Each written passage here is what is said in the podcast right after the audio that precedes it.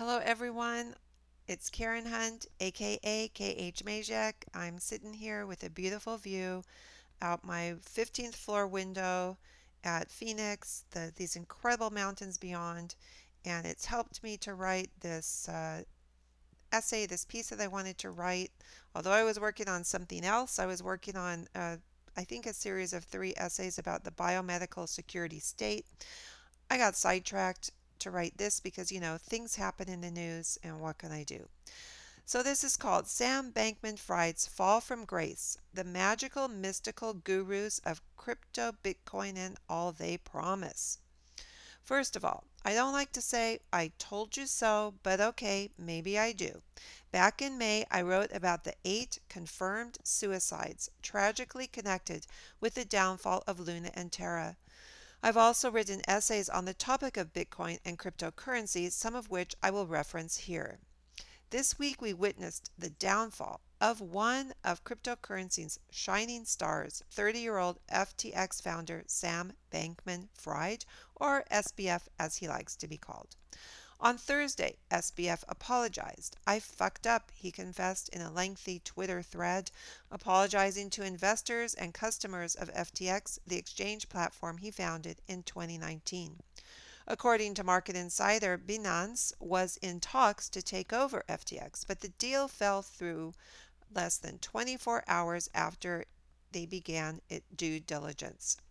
On Friday, the Wall Street Journal reported that FTX and its associated companies was facing an $8 billion shortfall. Overnight, SBF's personal fortune was wiped out to the tune of $14.6 billion. For this, SBF is shocked. He admits that he, would, had, he should have given more clarity, but his hands were tied. Well, you get the idea. There seems to be a few pleas for amnesty going on these days, and they're not just about the pandemic.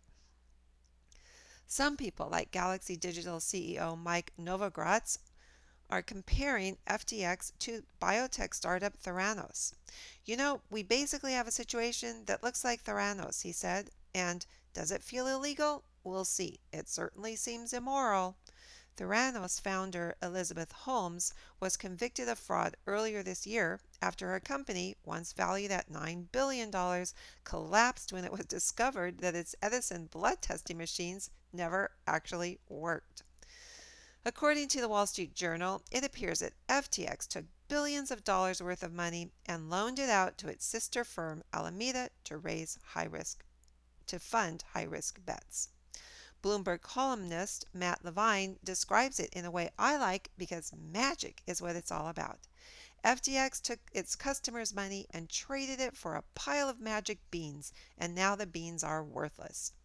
Well, I remember reading articles about SBF. He was really different. He was called the world's most generous billionaire. He liked to say his purpose in life was to make money, to give money, make money to give money. Well, that didn't turn out to be true. The team of FTX Future Fund, one of the exchange giant's philanthropic, philanthropic arms, wrote that they were devastated that it looks like there are many committed grants that the Future Fund will be unable to honor. That's odd, since their website says, Let's build a flourishing future. Ironically, FTX Future Fund represents everything the Build Back Better agenda approves of. It has donated to health, pollution, and climate initiatives. The FTX Future Fund has supported moonshot projects in fields like biosecurity and AI safety focused on long term improvements for humankind. In March, FTX said it was going to deploy $1 billion through the Future Fund at a rate of 100 million a year. Wow. Big, beautiful dreams up in smoke as impossible to achieve, as murky and ill conceived as the entire green energy and health and safety cons that billions of people are eagerly buying into around the world. We are so sorry it has come to this, come to this, the letter continued. To the extent that the leadership of FTX may have engaged in deception or dishonesty, we condemn that behavior in the strongest possible terms. We believe that being a good actor in the world means striving to act with honesty and integrity. Bankman Fried has now resigned as CEO of FTX and the firm is filing for bankruptcy. Wow. There are now over 10,000 active cryptocurrencies in existence. Many of these are known for their pump and dump or rug pull scams. The scammers make money for themselves while taking advantage of investors. CNET describes one such example. Last month, a group began selling coins based on the hit Netflix show Squid Game. The Squid coins had no ties to the show or Netflix, but that didn't stop many from jumping on the hype train, causing the value from to go from one penny to $2,800 and then free fall back down to pennies minutes later. This resulted in the scammer making $2 million, while those who purchased the coin lost money. If you want to learn more, I encourage you to read Cryptocurrency Pump and Dump Schemes What You Should Know About These Scams, and I have a link in my essay to that. Now, am I the only one noticing a pattern here? I know what I'm saying might not be popular with a lot of people who have invested into Bitcoin and or cryptocurrency. The, the terms are interchangeable, but they are different, but I don't go into that in this essay. And I would be the first to congratulate you if you have made money or feel good about your interactions. This is a warning to keep in the back of your mind. If you've read my previous essays on the topic, you won't be surprised by my stance. At the head of the leading cryptocurrency giants, there most often seems to be a charismatic, eccentric guru. At some point in recent history, each one of those gurus waved a magic wand and poof, their product came into being and they generously offered it to you and me. Of course, they kept a large portion for themselves. That's only natural. To name some of these gurus, well, we already named SBF, and look how far he has fallen. We must start at the very, very top. Let's start with Bitcoin founder Satoshi Nakamoto. Bitcoin enthusiasts speak of the Bitcoin and its founder in almost messianic terms. It is seen as the antithesis of the central bank digital currency CBDC governments are hell bent on ushering in. Certain buzzwords are repeated decentralization, frictionless, borderless, equitable democratization. To quote my essay, Bitcoin, The Dirty Business of Clean Energy, a shadowy figure by the name of Satoshi Nakamoto is credited with penning the original Bitcoin white paper and with inventing Bitcoin itself, minting the first Bitcoin. This person or group of persons remained elusively in the shadows, offering advice to followers in cryptic messages like a guru com communicating from the cloud. The last correspondence with Nakamoto was in 2010 in an email to another crypto developer saying that he they had cryptically moved on to other things. Investopedia noted that it is estimated that the value of bitcoins under Nakamoto's control, which is thought to be more than 1 million in number, may exceed $50 billion in value. Given that the maximum possible number of bitcoins generated is 21 million, Nakamoto's stake of 5% of the total bitcoin holdings has considerable market power. Next, let's talk about Jack Dorsey. Bitcoin changes absolutely everything, Dorsey, Dorsey said back in 2021. I don't think there are any eh, there is anything more important in my life to work on. In 2018, he predicted that Bitcoin will eventually become the world's single currency, and in 2020, his company Square purchased about 50 million in Bitcoin. Recently, Dorsey left Twitter to devote his life to Square, or what is now known as Block. In a move that shows his lighter side, Dorsey says he is not the CEO, but the blockhead. Dorsey and Block deserve an entire essay all to themselves. It's a fascinating duo, and I cannot delve into it as deeply as it deserves here but I'll just give you this one interesting tidbit of info. Within Block is a developer platform focused on Bitcoin called TBD545666975 or TBD for short. Naturally, the name itself set off a flurry of speculation within the Bitcoin community. What does it mean? Everyone wanted to know. Theories abounded. Suffice it to say, this fed into the mystique already surrounding Bitcoin.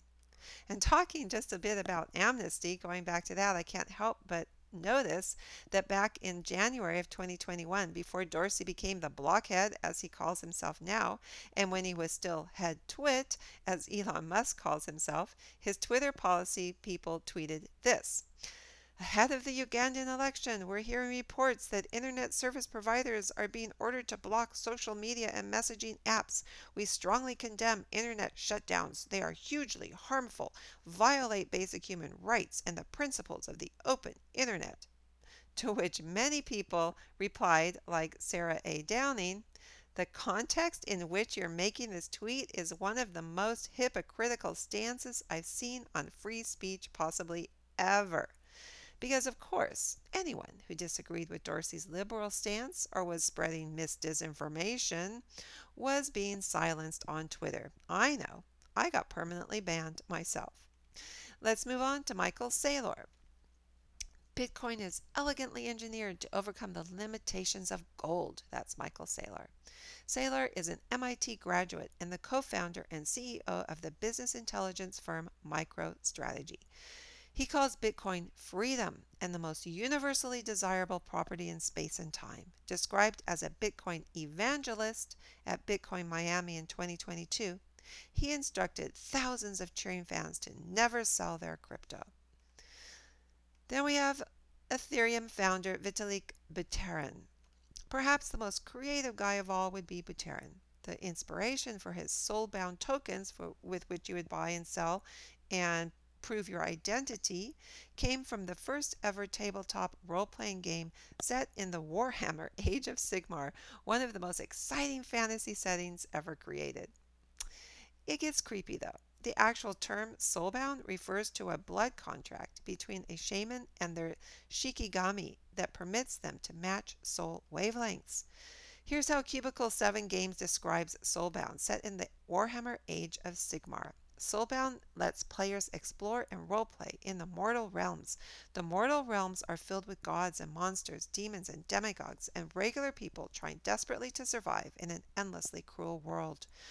The soulbound are an ancient order dating back to the age of myth. In the age of chaos, the soulbound faded into memory. Now, the lost order is being resurrected, and the soulbound once more walk the mortal realms. To be soulbound is to have your essence entwined with others, binding your souls together. Becoming soulbound is a phenomenally painful process, one which not everyone survives. Those that do are bound together, their souls linking to create a powerful tether or conduit that allows them to draw upon each other's essence, protecting them from the servants of Nagash, the god of death. While there are soulbound all across the mortal realms, each binding is made up of only a handful of individuals. These smaller groups work covertly, slipping into places unnoticed where other servants of order may not. And you can read more about that in my essay, Soulbound. So that's all I've got for now. I am sure more dramas will be unfolding as the battle between decentralization and government CBDCs heats up. And actually, that's what I'm writing about now. So I'll get back to it. Thank you so much for reading, for listening, and God bless you all.